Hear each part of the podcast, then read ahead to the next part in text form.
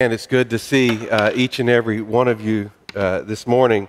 Um, on Sunday, June 18th, 1972, a small article on the bottom of page one in the Washington Post read Five held in plot to bug Democratic offices here. Of course, they were talking about the beginnings of uh, the now famous Watergate story. But what seemed to be a really small story on the bottom of, of page one eventually became uh, one of the most dramatic stories in the last half of the 20th century and altered uh, this town and politics ever since. But initially, I doubt anybody thought it was that big of a story uh, when they first read it.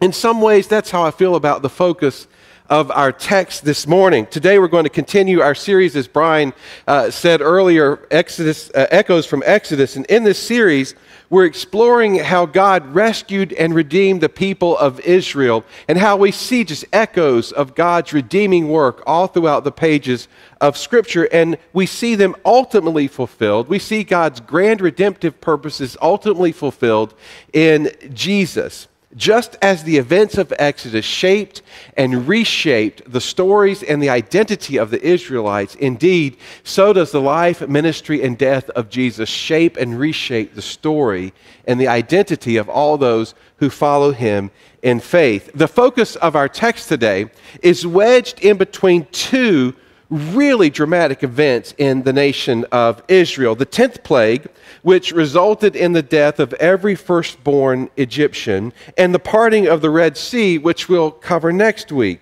And in between these two dramatic events, we see the call to celebrate and to remember from generation to generation the redemptive work of God.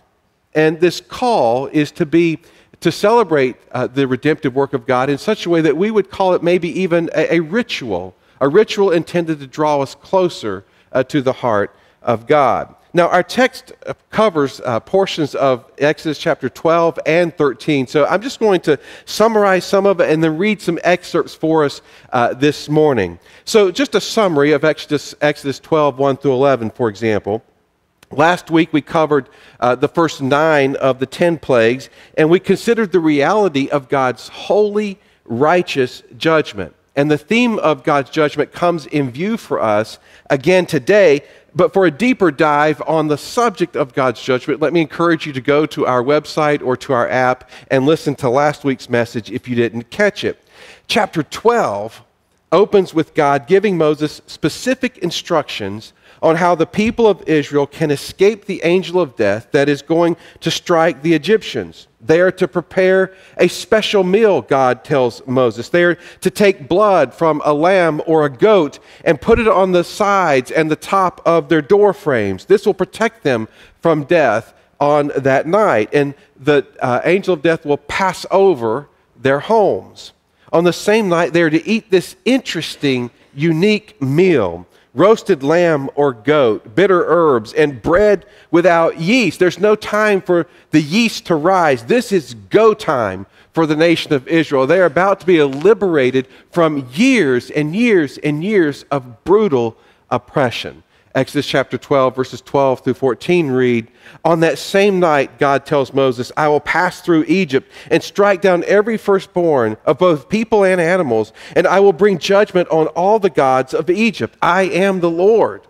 The blood will be a sign for you on the houses where you are, and when I see the blood, I will pass over you. No destructive plague will touch you when I strike Egypt.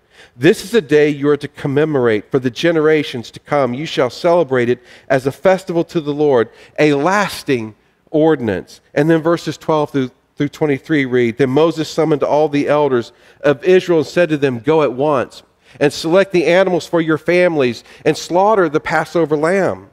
Take a, a, bunch of hyssop, dip it into the blood in the basin, and put some of the blood on the top and both sides of the doorframe. None of you shall go out of the door of your house until morning. When the Lord strikes through the land to strike down the Egyptians, he will see the blood on the top and sides of the doorframe and will pass over that doorway, and he will not permit the destroyer to enter your houses to strike you down. And then again, a summarizing here at midnight, the Lord struck down all the firstborn in Egypt, from the firstborn of Pharaoh all the way to the firstborn of the livestock. It was an awful, awful day of judgment. God then told Moses to get the people and head out, which they did. And the Egyptians wanted them out so bad, finally, after 10 plagues and this ultimate plague, that they let them plunder silver, gold, and clothing. And then God then gave Moses the instructions regarding the Passover meal. And even those, he gave them instructions on even those who were not Israelite could participate in the Passover meal. Remember, one of the things we've been saying all throughout this series is that we have to keep God's ultimate redemptive work in focus when we consider the, this entire passage. That God's ultimate work was to, to raise up a nation, Israel, to be a vessel of God's glory so that all the nations would come and to worship God. We know that Israel failed in their journey, but out of Israel came the perfect Israelite who would call all people, the perfect Israelite, Jesus, who would die for the sins of the entire world, every nation, including, of course, the Egyptians. Verse 42 then reads Because the Lord kept vigil that night to bring them out of Egypt, on this night all the Israelites are to keep vigil to honor the Lord for generations to come. It is this idea of remembering what God has done for us through powerful rituals that I want us to consider today. But first, we really do need to take a look at three big themes uh, in this, these two chapters here. And the big theme is God's holy judgment, which we'll cover just a little bit, God's deliverance, and then the firstborn. Just a thumbnail sketch on each three. Again, last week we explored at length the idea of God's holy judgment, but let's talk about this tenth and ultimate plague for a moment. From the beginning of the epic story, we see how this has been a battle not between Moses and Pharaoh, but a battle between God and evil. Pharaoh represented the reality of evil and death. You remember the entire story begins with Pharaoh issuing a genocidal decree that every Hebrew baby born, baby boy born is to be thrown into the Nile River. Why? Because Israel was obeying God's command from Genesis to be fruitful and to multiply, to increase. And Pharaoh became paranoid that they would eventually rise, become so nervous that they'd rise up against him. And so from that moment, we see Pharaoh being in opposition to what God commanded the people to do. We see Pharaoh being in opposition to God's redemptive purposes. God will move heaven and earth to oppose evil and to bring evil to justice. When we read passages about God's judgment like this, from this passage here, we have to admit sometimes we cringe. Yet none of us would want to serve a God and follow a God who ignored the reality and the lethal threat of evil that is in our world. If God tolerated evil, if God just winked at evil and gave it a pass, we could not trust God to be just. And if we cannot trust God to be just, there's no other characteristic of God that we could ultimately trust. And so we go to a place of trust when we see these passages of God's judgment. We go to that place of trust and recognize that every single characteristic must be seen through the lens of the love of God and the holiness of God. The second theme here is God's deliverance. This is indeed the focus of the story, the Passover story that gets told over and over and over. With the blood on the door frames, the Israelites would be spared from the judgment rendered upon the Egyptians. Then they were able to leave in the middle of the night, but not before being allowed to take silver and gold and clothing from the Egyptians, no doubt as provision for the journey. We read the story of deliverance, the shedding of blood as protection from judgment, and we hear the powerful echo of deliverance and redemption in the work of Jesus on the cross. As we learned last week, Jesus took the wrath of God so that we would not have to.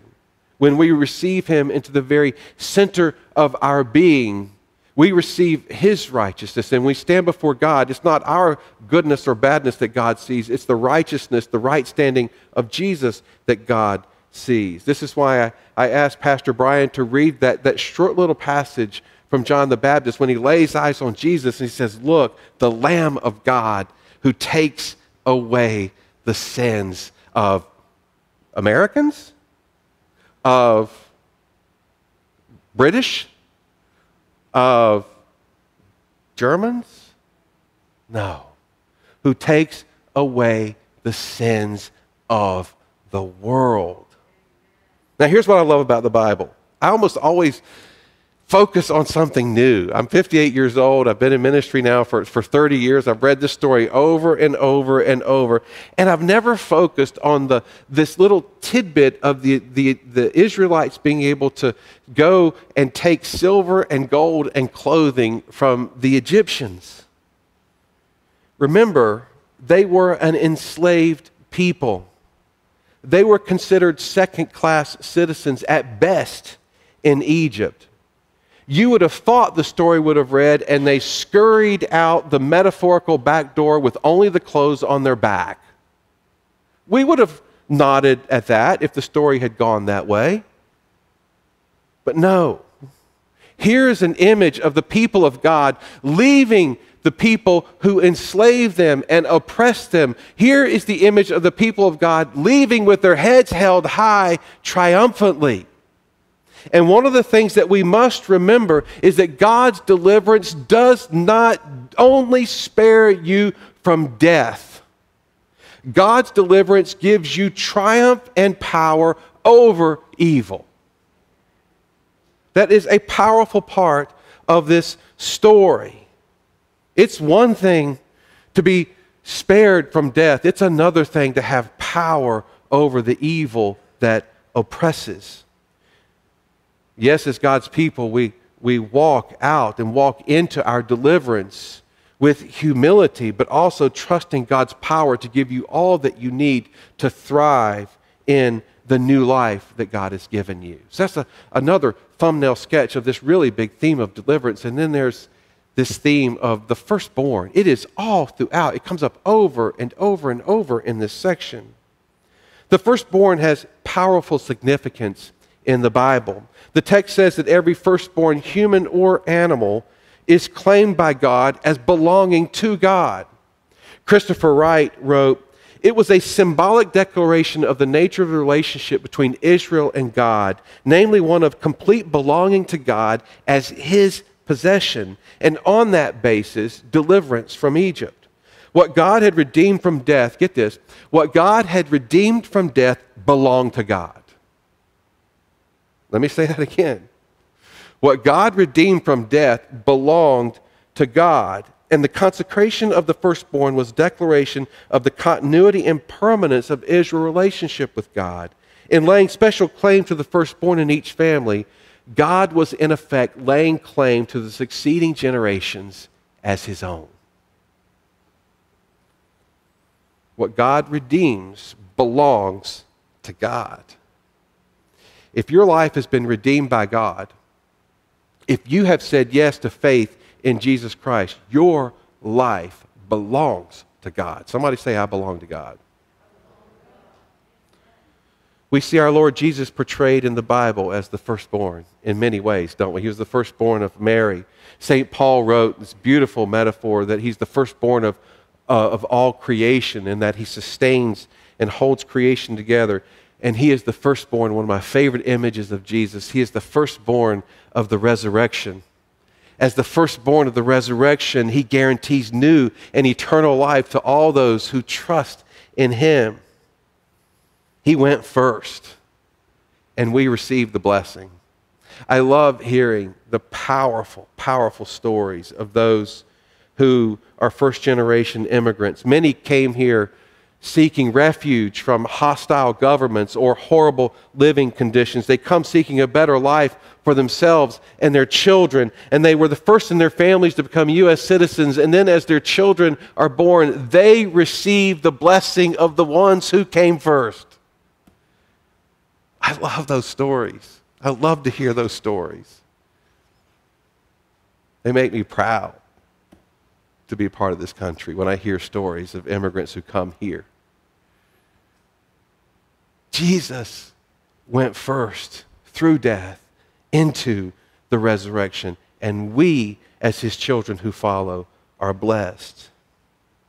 So I offer these thumbnail sketches of these big themes But let's return to the subject of remembering the work and deliverance of God through powerful rituals, because that's the kind of aha for us as we read this text. How do we remember with life giving practices?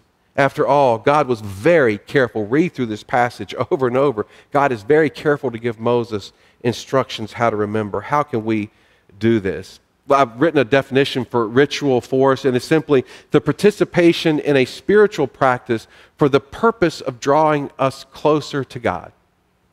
The participation in a spiritual practice for the purpose of drawing us closer to God. Participating in a spiritual practice for the purpose of tradition? No. For the purpose of doing what grandma and grandpa have always done? No. For the purpose of making us feel better about ourselves? No. For the purpose of checking off the list so that we can feel good about the week? No. It's the purpose for the ritual to draw us closer to God. It has so much power. Spiritual practices, rituals that we observe, they have so much power. Yet, if we're not careful, they can be deceptive. They can be deceptive if we, deceptive if we perform a ritual without it being connected with our heart and our heart to God. As a matter of fact, it can be so deceptive, this powerful idea, that we can actually go through the motions without our hearts being connected, and then we may think we're just good. and then we leave until the next time and we go through it without our heart being connected, and we think we're just good. And we go through life, maybe some of us, thinking, oh, we're just good. I've gone through the motions, I've gone through the ritual. My heart, well, I'm not sure about all that. And it creates this sense of spiritual lethargy and apathy. Dare I say, spiritual blindness. So it's really crucial that any religious practice, ritual, is connected with the heart. Let me give you a, an analogy. As a pastor, I've met many people who have wonderful and beautiful Christmas Eve traditions. Haven't you, Pastor Brian? Haven't you, Ed? Yeah, yeah, yeah, yeah.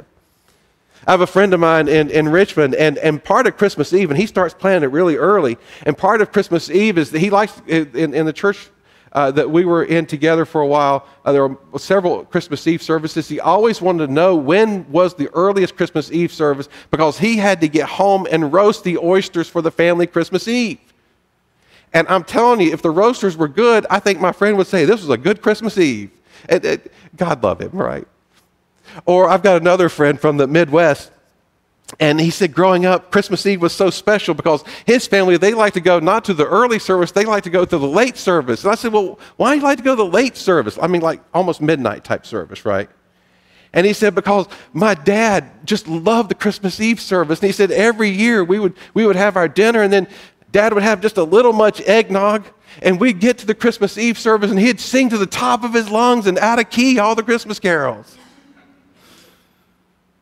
Our own family, Jody and I, and the kids, we love, after services are over, we love going to a, a, a nicer than normal restaurant for us and just enjoying the day or the evening.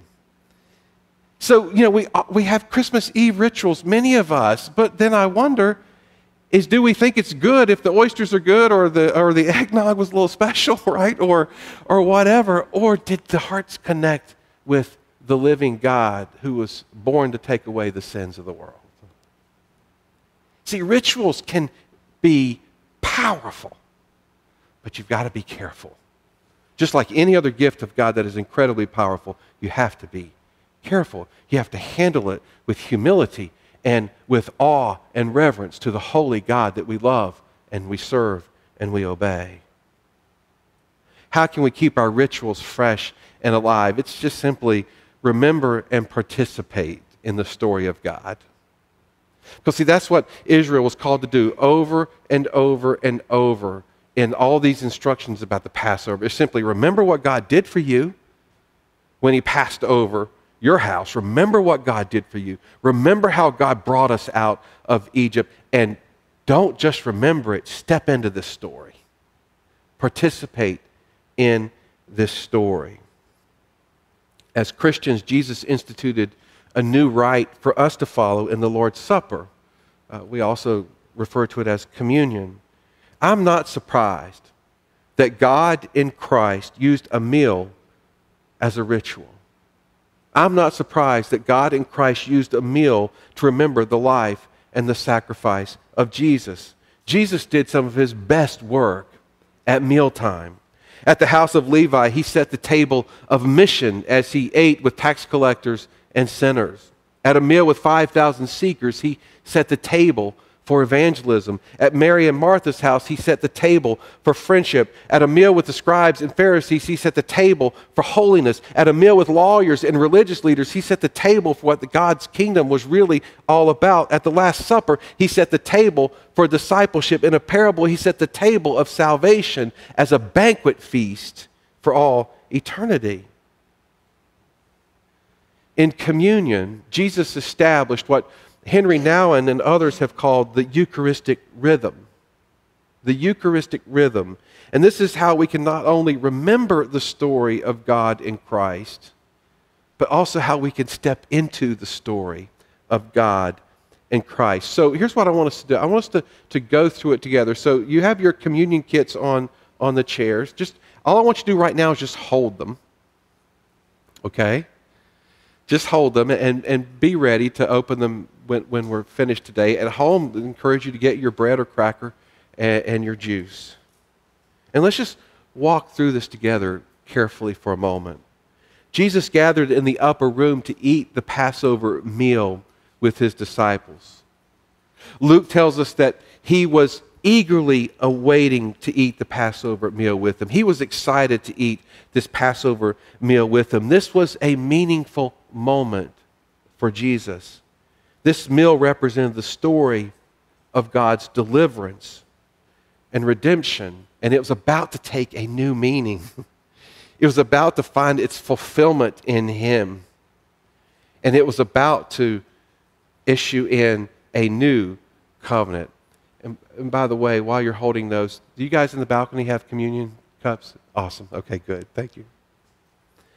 Then it says that Jesus took the bread and he broke it. And he said, This is my body given for you. And the first step of the Eucharistic rhythm is this idea of being taken. It's the idea of being taken. Jesus was taken, he was chosen by God to be our Redeemer. This was his life's mission. We remember that his body was given for us, his blood was shed for us we step into the story when we realize that we have been taken. We have been chosen by God to be in His family. We have been taken. We have been chosen by God to step into His grand purposes in the world. You have been taken by God. Just say to yourself, or say it out loud I've been taken by God. And it says Jesus blessed the bread and the cup. Jesus was blessed by God at his baptism. When he was baptized, the voice of heaven came down and said, This is my son. I am pleased with him. Henry Nouwen writes, It is not enough to be chosen. We also need an ongoing blessing that allows us to hear in an ever new way that we belong to a loving God who will never leave us alone, but remind us always that we are guided by love on every step of our lives.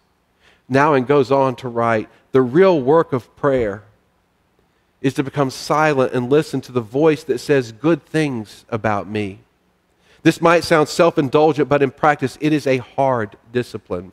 I am so afraid Nouwen writes of being cursed, of hearing that I am no good or not good enough, that I quickly give in to the temptation to start talking and to keep talking in order con- to control my fears, to gently push aside and silence the many voices that question my goodness, and to trust that I will hear a voice of blessing. That demands real effort. You know, we live in a performance oriented culture, don't we? As God's people, we need to remember that we live in this world with the blessing of God over us and on us. You have been taken and you have been chosen by God, and you have been blessed by God. His love is set over you as his people. You have been blessed by God. And then it says Jesus took the bread, he blessed the bread, and he broke the bread. He poured out the cup. You know, with the exception of a few things, most everything we eat dies so that we can eat it. I didn't have time to do the research. Somebody tell me later, does tofu die before you? I mean, I don't know. But most of the things we eat dies before you eat it. It is broken so that we can be sustained. Len Sweet said that this is why we say grace. Something dies so that we might live. That's why we say grace. Do you see the life of Jesus here? He is the bread of life. He was broken. He died in our place so that we can be sustained and so that we can live. And to participate in the story of God, we must realize that we need to be broken for the sake of service. No, I, am not talking about the, the type of brokenness we talk about when we talk about our wounds and the need for healing. Of course, we need to be put together by God when we've been broken and wounded, and God promises to do this. But the type of brokenness here is this idea of, of submitting our agenda and submitting our self centered needs sometimes and self centered wants and lay them down and allow them to be laid down so that we can step into all that God has for us, laying down our preferences for His preferences. It's the act of giving ourselves for His holy purposes. And so the bread is taken. You're taken. It is blessed. You are blessed. And then it is broken. It is set aside for His purposes. And then the last step in this Eucharistic rhythm is given. It is given. Jesus took the bread and cup and he gave it to his disciples. Jesus distributed the bread and the cup at the supper. His life was distributed and given for the sake of the world. We are the body of Jesus. This world is hungry for spiritual food. Is it any surprise that the Lord calls us to give of ourselves? Is it any surprise that the Lord wants to take you, bless you, receive this submission that you offer to the Lord, this brokenness, and then distribute you all around the world. That's what he plans to do with your life. Is he plans to distribute you, to give you to the world that needs him through you. You are taken, blessed, broken, and given for the world. This is how we remember, and it's how we participate in the story of God. Taken, blessed, broken, given. Just say it with me. Taken, blessed, broken, given. Will you pray with me? Jesus, thank you for the gift of your life. Thank you for being our Redeemer and our Deliverer. As we share in this bread and cup, Jesus, let it be a reminder that we share in your life. Help us to remember you, to love you, to serve you, and to live for you, our Lord, our life. Lord, we receive that we are taken, blessed, broken, and given. Amen. I invite you to eat the bread and remember Jesus.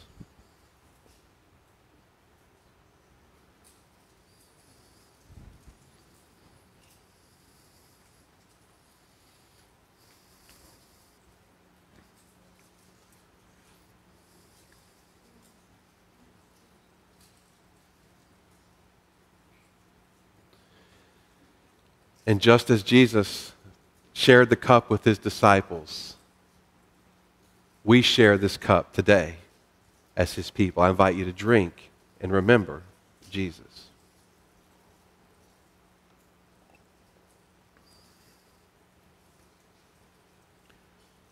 Taken, blessed, broken, given. Amen.